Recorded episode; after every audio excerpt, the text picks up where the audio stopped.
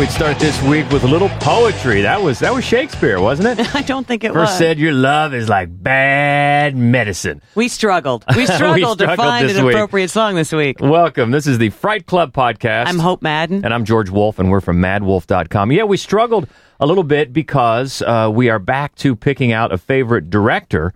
Uh, and this month's, this week's choice is David Cronenberg. Who we love. who we love, and he's known a lot for medical body type horror. Yeah. Now, not every movie we're going to talk about today is in that vein, Right. But uh, we struggled with the songs. Um, we were thinking about uh, maybe a Blondie song, a Debbie Harry song, because hint, hint, she's in one of these movies. You can probably guess which one. But uh, we went with Bad Medicine. We did. So that that sets the tone. So again, welcome in. Should be a fun one, and uh, we had a great time. We got to say thanks, a huge thank you to last week's guest, our senior filmmaker correspondent. Great job, uh, Jason Tostevin, as we counted down the best horror of 2015, and we got some great, great feedback. It turned out really well. He gave some great insight. It is, and we want to give a shout out because his his short film A Way Out uh, was just accepted into the Twister Alley Film Festival. Yeah. So uh, Hands Off Productions, that's his that's his group, and Yeah, uh, check that out Congratulations and good luck. And good luck. That's what we got to see that one. Uh, a I few- I think I've seen all of his. Have you? Yeah. I haven't seen all of them, but I I saw that one and I was impressed. That's a good one. It takes It is, it is. It takes a turn that you don't you don't uh, come you don't, you don't really see coming. and the performances are great. And it's got that actor. I wish I knew his name. If you saw saw this movie, he's a long time character actor. Yeah. You know his face immediately. And I, I apologize. I don't know his name, and Jason's probably going to be mad because we don't know. but uh, no, it's it's it's well done. And yeah, congratulations on that. Uh, what's it? The Twister Alley Film Festival. Yeah. That's coming up in May. Uh, I think you said that. Yeah, in uh, in Oklahoma. So congratulations and good luck. Well deserved. Thanks again uh, to Jason. We, we're probably going to have him back on again. We got a lot of people said you should have him back on again. Maybe And he already said he was in, so Yeah. it, it means he would. You know, he's volunteered. He's in now. He's booked. because we normally do. Yeah, you're booked. Uh, we normally do on our website, uh, maddwolf.com, about June of every year, we do a halfway through the year look of look at the best movies. Period. Right. Not not just horror movies, but the best movies. We always do that. So somebody, I think it was Bridget, It brought was up. Bridget? Yeah, Bridget Oliver that. from uh, Columbus Horror Society. Yeah, just change the name by the way. If you follow us on Columbus Horror, it just has a new name, Columbus Horror Society. So we've we we're all you know like, Classing up. classing up the giant. So uh, anyway, um, so we're thinking of doing that. Maybe in six months' time, we'll look at the halfway through the year uh, best horror of 2016. Speaking of Bridget, though, Yeah? she had a couple of uh, bones of contention with our list, and I don't know that she wanted the the couple of movies that she pointed out necessarily in the top five. She wanted them mentioned, and she is correct. She wanted Alleluia mentioned, which is kind of a Yeah. it's a sequel of sorts to Calvaire, which is one of our all time favorite movies. Um, and We kind of just forgot that one, didn't we? Yeah. It's not that we didn't like it at No. all. It's just we and and we would certainly have brought it up. We just kind of forgot. It slipped our mind. And the other one she really liked, which I don't, you didn't love all that much, was uh, when animals dream. It was it It was an interesting, uh, nice take on the werewolf and uh, sort of female pubescent kind Yeah. of film, but it was It was interesting. I think the trailer had me more excited than the movie, uh, than the what the movie delivered. Yeah. When I saw the trailer, I thought, "Ooh, like." Yeah. But uh, yeah, it just kind of underwhelmed me. Well, it was it's- it was fine. It was. I liked it a lot, but it was very slow and dreamy. Um, and I felt like it needed a little bit more umph here and again, now and again. Also, senior Aussie correspondent Corey Metcalf, who does a podcast on Golden Spiral Media that you guys should check out. Triplecast. Triplecast. Um, he was disappointed, and we should. He's right. We should have at least mentioned Wormwood, Yeah. the Australian zombie flick, which was great. We loved Wormwood. yeah. Not that he's not that he's pulling a homer because it's Australian film. but no, I know you like that. Yeah. And you know what? The other one I had I had planned to mention. Nobody brought this up, but I had planned to mention is the voices. I really enjoyed that yeah. film. You know what? A lot of people did. That Yeah. one seemed to slip through the cracks, Yeah. but everybody who saw it seemed to love it. I liked Cooties too this year. There's just another one I could have thrown out there. None of these would have made the top five, probably, but Yeah. um, we But it was a good it was a good year. There was some really Yeah. Mm-hmm, quality quality stuff uh, in uh, in 2015. And again, thank you to Jason for helping us count down count that down, and thanks for all the comments and the recommendations for things that we left out. So, all right, so we're moving on to uh, this week. We're back to one of our favorite directors, and you know, every time we brought this up, you knew that Cronenberg was going to be probably the next one on our list of directors. Yeah. Because uh, he is because we love him. He's definitely a favorite, and uh, we've talked about a few of these before, but there's some newbies. There's at least one new. No, there's I guess there's one one newbie on here that we haven't talked about at all, And uh, we'll start it right off at number five, all the way back to 1975 for David Cronenberg's Shivers. What are they? Raging demons from another world?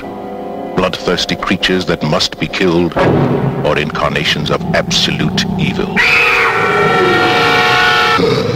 They possess men, women, and children, and drive them to acts of unbelievable horror. The only escape is death.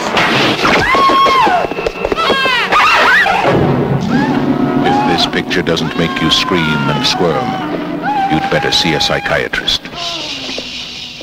Also called They Came From Within, kind of depending on which VHS tape you picked up. um, Betamax. I was a Betamax guy. Not really.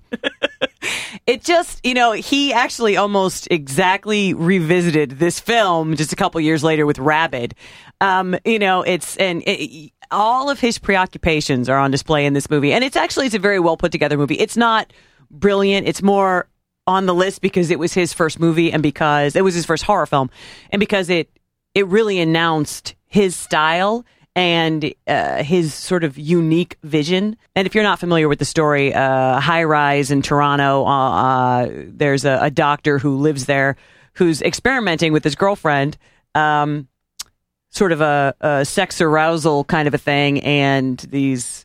Wait. Boom, boom, boom, boom, boom, boom. So anyway, it's it's it's uh, these slug these slug monsters, and they get inside of you and they turn you into like a sex zombie. Uh, it's a very unusual, uh, weird kind of concept, sort of a cross between. Rocky Horrors, kind of give yourself over to ultimate pleasure, and uh, Slither, Slither, which we love, which which absolutely James Gunn absolutely stole, lovingly s- stole from this movie. Yeah, well, especially the bathtub, scene. The bathtub scene, yeah. But let's let's be fair. That uh, variations on that scene has been done have been done many many times. Yeah, I'm going to say. Cronenberg did it first. You're going to say that? Yeah, I'm gonna because say it. okay. So with this movie, you're Yeah. saying is the first bathtub scene like that? like that. Okay. Yeah, because that looks very, very familiar, Yes. especially to anyone that has seen uh, Slither. But here's a shocker: this film was shot in 15 days. Yeah, it's not. It's it's more of an impressive first Yeah. film, uh, and almost didn't get released. It was almost uh, uh, pulled back by a Canadian Film Board because they considered it pornography. Well, not only that, but it hurt David Cronenberg getting funding uh, in for future films because he he got funding through the National Film Board of Canada, Mm-hmm. and after it came out, somebody, a journalist, wrote a scathing, scathing piece that said. You should know where your the dollars are going to fund filth like this, and Right. it really it, it hurt his his funding for future uh, future movies. But you know what I find interesting is that then when he made Rabid, just a couple of years later, it is so similar. There's a there's a slug like monster. It turns you into a kind of, but also it stars a a, a porn woman. Marilyn Chambers stars. Yeah. It's like he was just this was almost like flipping the bird to everybody who said, "Oh, you thought that." It's not as good a movie. I don't think it's as good a movie as Shivers. Um, it's not as uh, interesting a concept. And you know, remember that Star Trek where it's like they're all happy, and then one of them realizes, well, it's not our own minds that are making us happy, so we have to leave this planet. And Spock, That's- you can't, you can't bone that hot girl anymore. Remember That's where that they get they get shot with the the flower shoots them with some mist Yeah. in the face. so and, that's basically the concept of this movie. and Kirk has to pick a fight with Spock. Right. Yeah.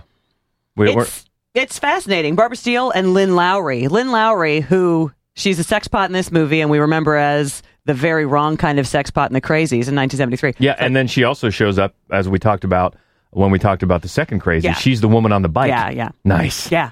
Very nice. Now there was talk, wasn't there talk of a remake of this movie? Have you heard anything about that? I thought there was some talk of a remake. Actually, I don't know. I mean, there are so many movies that have taken from this film. I don't know, that, including one of his own movies. I don't know that it would make any sense to remake this, but I've not heard of anything. Okay, I, may- maybe I, I read something I just wrong. want to say thought so, so. our friend Bruce Bartu puts on a 24 hour film festival, a horror horror movie marathon in Columbus every year. And he always tells me this story. He did it the first time he did it. He was in Boston, and they came from within was the first movie that they showed, and it opens on what appears to be a middle aged man slaughtering and maybe raping a young girl. She's wearing a she's wearing a schoolgirl uniform. If you if you stick it out, you realize that she is actually an adult and she is his lover, and they're experimenting. But a lot of people apparently did not stick not it out stick at it that out. I'm Boston out. Film Festival. I'm they out. just took off. well, it's a way to you know it's a way to weed out the weak. That's right, that's right. That's what you Thin want to do. So, uh, 1975 Shivers, David Cronenberg's debut, uh, clocks in at number five on our list, and that moves us up to number four. Much more uh, well known of a movie uh, from 1983. His take on Stephen King's The Dead Zone. Touch this man's hand, and you are in the grip of the dead zone. I've had another episode. Is it a power for good or for evil? If God has seen fit to bless you with this gift, you should use it. Bless me? You're a devil. Not only can you see the future, I can change it. Uh, did we talk about this with our senior Stephen King It correspondent? did not. I don't think it actually made the top five uh, of the Stephen King movies, but it was one that we sort of mentioned as uh, and also ran. Okay. Yeah, because it's uh, it, it- the funny thing is that apparently Christopher Walken, of course, is, Sure. is the star. Yeah. Uh, but apparently Stephen King's first choice was Bill Murray. Interesting. wow. Can you imagine that? Because you know what's funny is that I bet Christopher Walken was a weird choice to begin with Yeah. to play that character. But yeah, wow, Bill Murray, especially especially in 1983. I Yeah. mean, that's Yeah. crazy. It's uh, it's an interesting uh, movie, especially now. If you catch it on a, a late night cable or something, with the Martin Sheen character running Oh for God, president, yeah. it might really uh, seem awfully current. Oh, yeah, a little bit, a little uh, bit. to the current, uh, you know, political uh, landscape. Uh, I think you know where I'm talking about there. But uh, yeah, it's a very famous. I think it's one of Stephen King's longest books. I mean, it's very verbose. Um, I think, but know uh, they, they made a whole series out of yeah, it. A whole, yeah, yeah. Uh, so you could tell from the trailer there, he sees the future, and then apparently he gets the idea that, well, if I can see the future, then I can change the future. Yeah. And then Martin Sheen is running for president, and Christopher Walken may or may not be uh, spoiling that run for the presidency, and things get crazy. He's not a supporter. That's Not what you're a saying. support- He not wear- he's got his Bernie T-shirt on. He's not a supporter. not wearing a button. that is so right. And uh, there's one of the other funny things about this movie is one a very famous um, composer, Michael Kamen, who has gone on to do many, many, many movies. Um, and work with a lot of uh, a lot of rock bands and such. Anyway, he did the score for this movie, and apparently, when he was uh, writing it and and practicing it at home, his neighbors would ask him to stop because the music was giving them nightmares. nice. Well, then you know you've done your job. I was exactly right. It's like, hey, then I must be on the right track. So, yeah, it's got that that Stephen King, you know, the c- creepiness, and I think as far as Cronenberg goes, it doesn't give him though the chance to to flesh out all the types of. It, it, doesn't go as far as he would normally No, go. it's a very different type of film for David Cronenberg. There are there's a there are a couple scenes. There's a scene in the in the park. There are a couple scenes where like you reminded, oh yeah, this is a Cronenberg movie, and and I think the characters are weird. They're weird people, right? And and the performances are. Even Brooke Adams is odd. Of course, Yeah. Christopher Walken effortlessly weird. Yeah. And Martin Sheen, scenery chewing Martin Sheen. He's Oh. great. He's great in this Boy, movie. did he. So I mean, and, and a lot of times I think Cronenberg films, the performances are never naturalistic, and they're never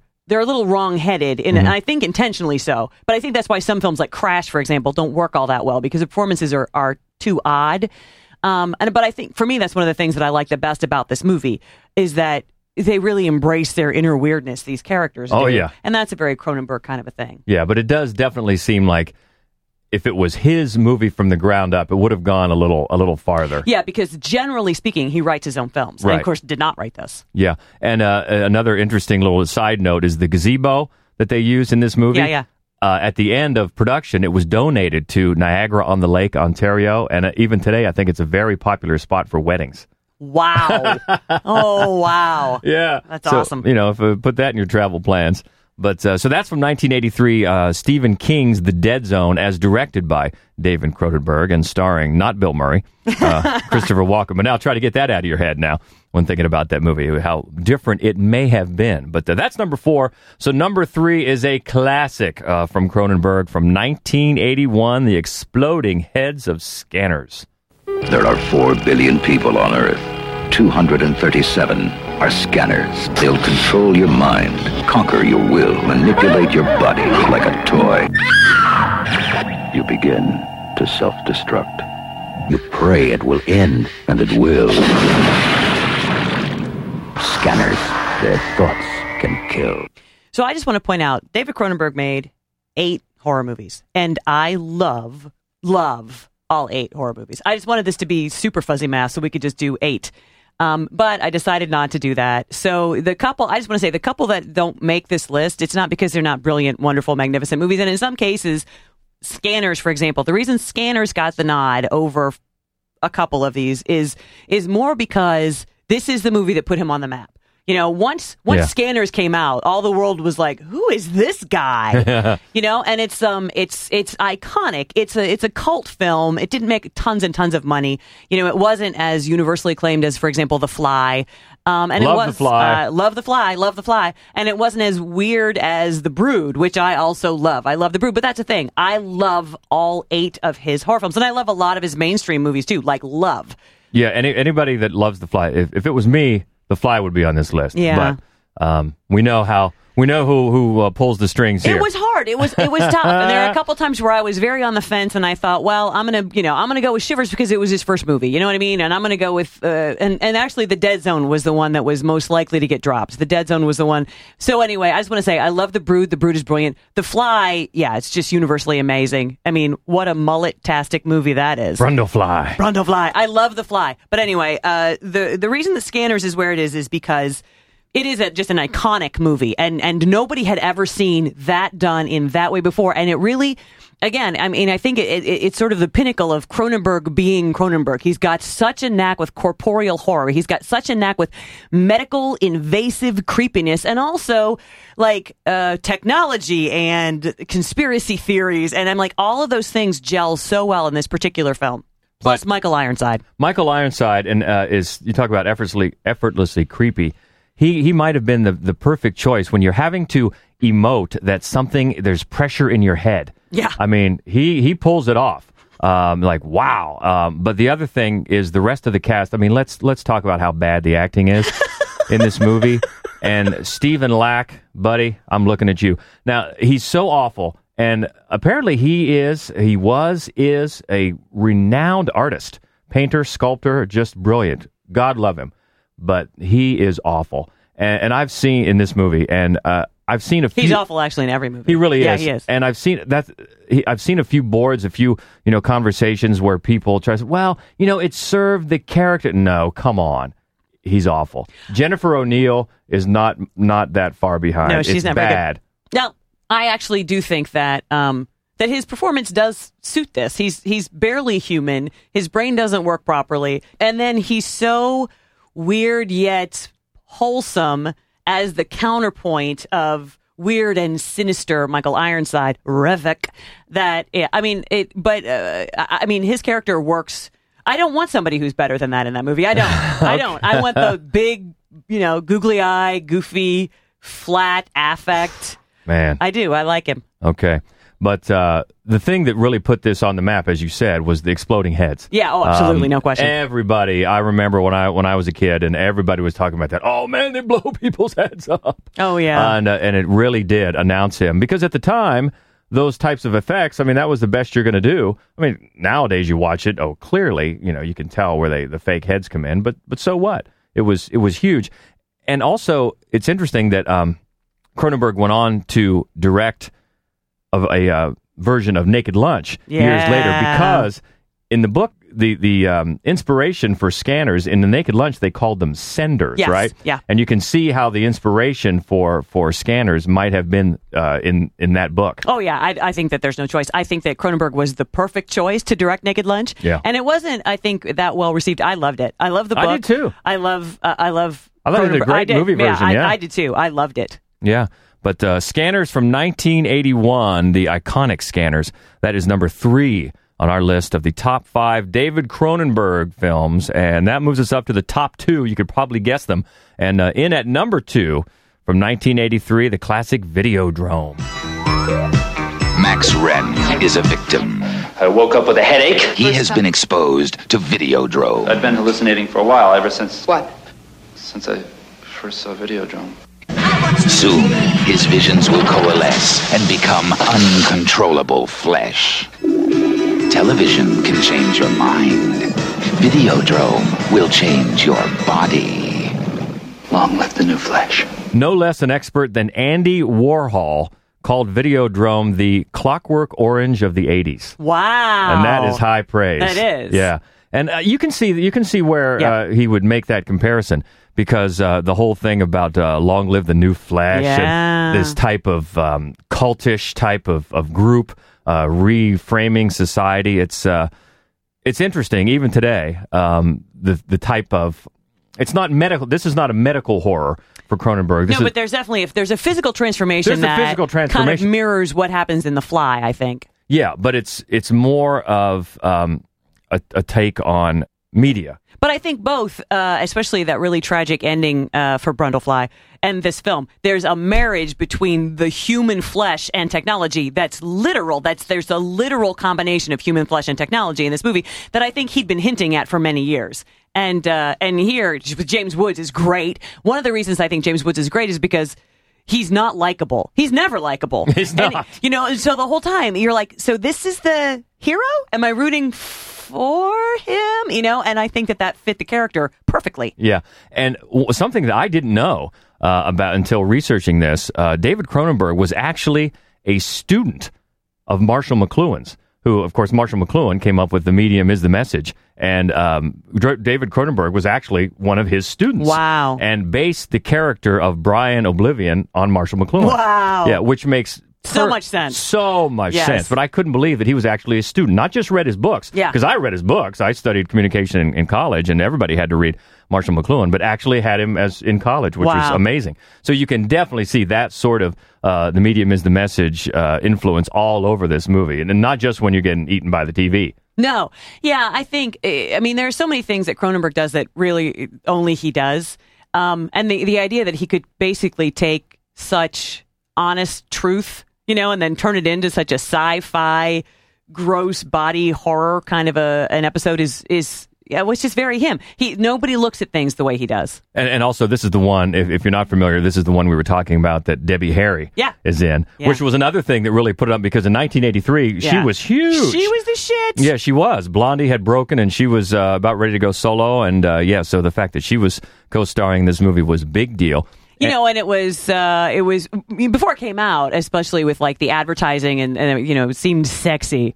You know, when you watch it, nothing Cronenberg does is sexy. No. Nothing. And in fact, the No. more the more he actually investigates sex, the less sexy his films are. Well, Crash, yeah. Oh yeah! Oh Not- my God! uh, no, not Eastern. Promises. Oh, yeah, yeah. Which I love. That's my favorite, all-time favorite. It's David Cronenberg is Eastern movie. Promises. That's just a masterpiece. It's a great movie, and and it's also um, how close to home he he set this is uh, their Civic TV is based basically on City TV out of Toronto. Sure. Yeah, and that's where he kept the thing thinly veiled in what his his message about about media was, and apparently there were three three different endings were filmed Really? and considered, and uh, according to what I read. The the ending that they went with was actually James Wood's idea. Wow. Yeah, so uh, yeah, he's kind of unlikable, but uh, well done, I guess. Oh yeah. Well, he's talented. He's yeah. just yeah. But uh, Videodrome uh, from 1983 is one that continues to be a. You would call that this one a cult classic as well, wouldn't you? I would. I, I would. Yeah, I would.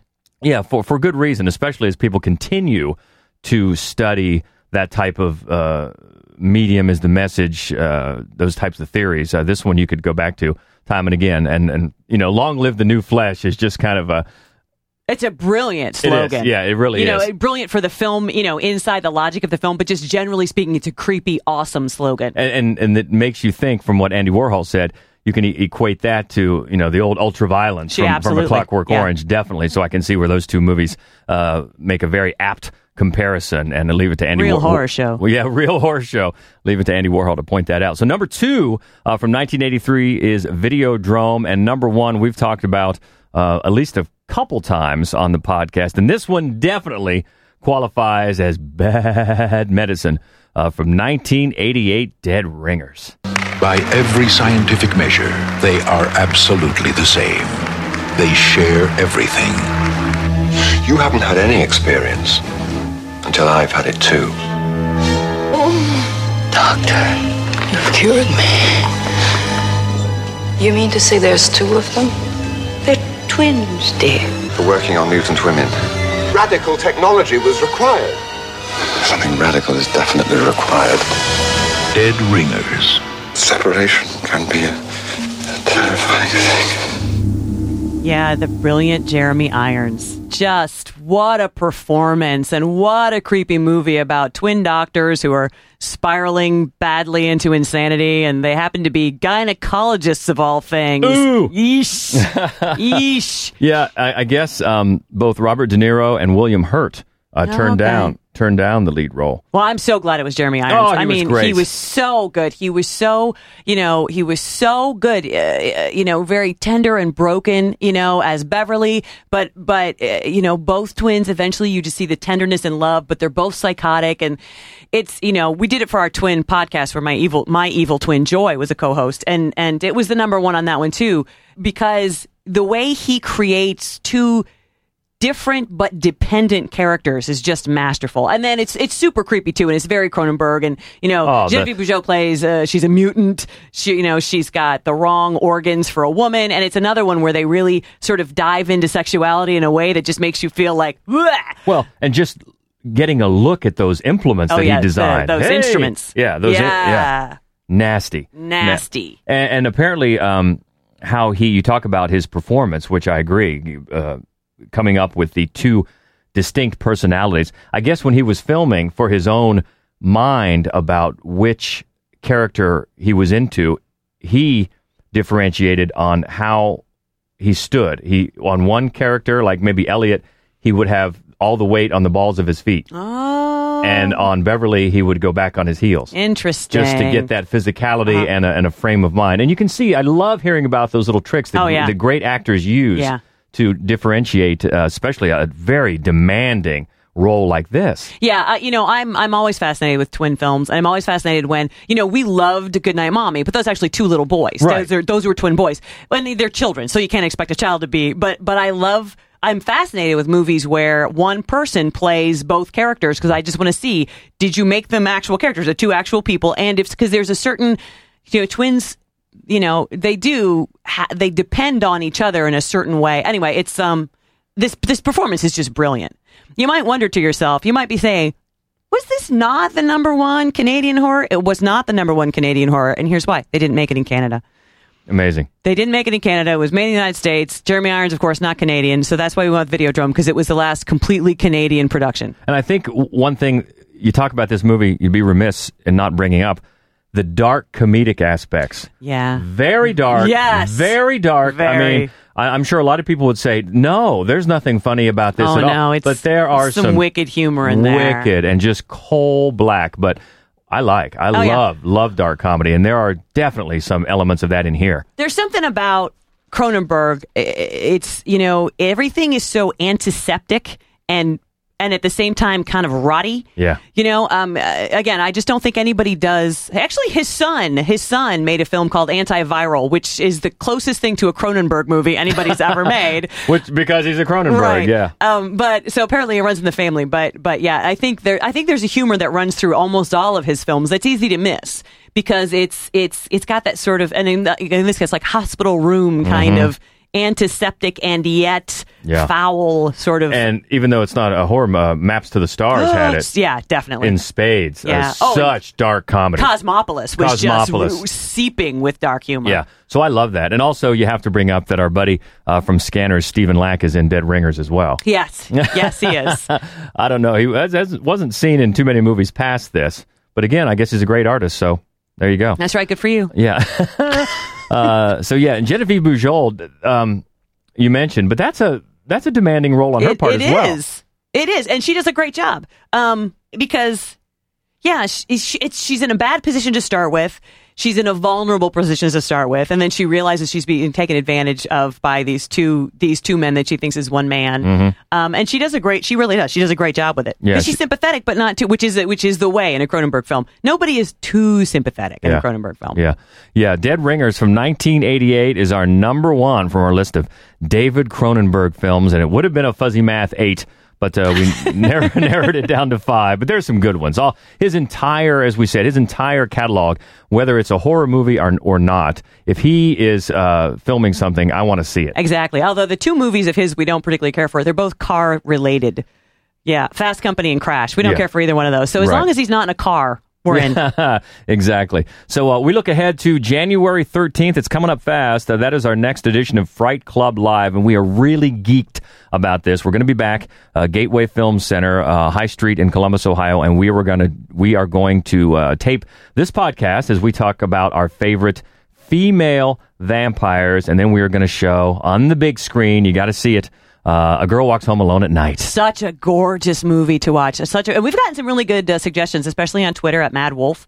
Um, Brandon Thomas, man, he's throwing a ton of them out there. He's throwing tons of options out there, but not just him. We got a lot of. So if you have a favorite female vampire movie, you know, tweet it to us, and maybe it'll make the list. Yeah, please let us know because there are some good ones.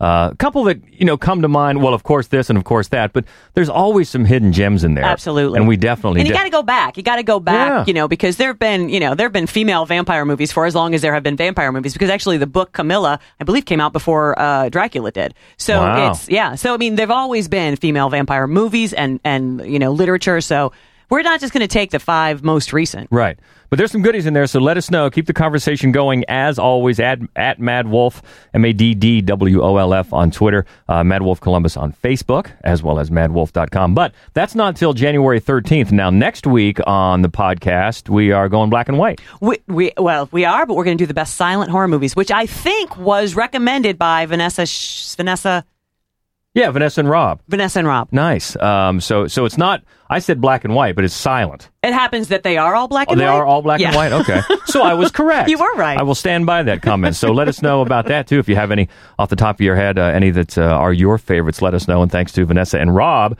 for that uh, that recommendation. We're going to do that next week, and then right into Fright Club Live for the female vampires. So keep all that coming. Hope you had a great Christmas. Hope you had a very very great New Year, and are looking forward to a frightful. 2016 2016 and until then I'm Hope Madden and I am George Wolf. This is the Fright Club podcast. Stay frightful, my friends.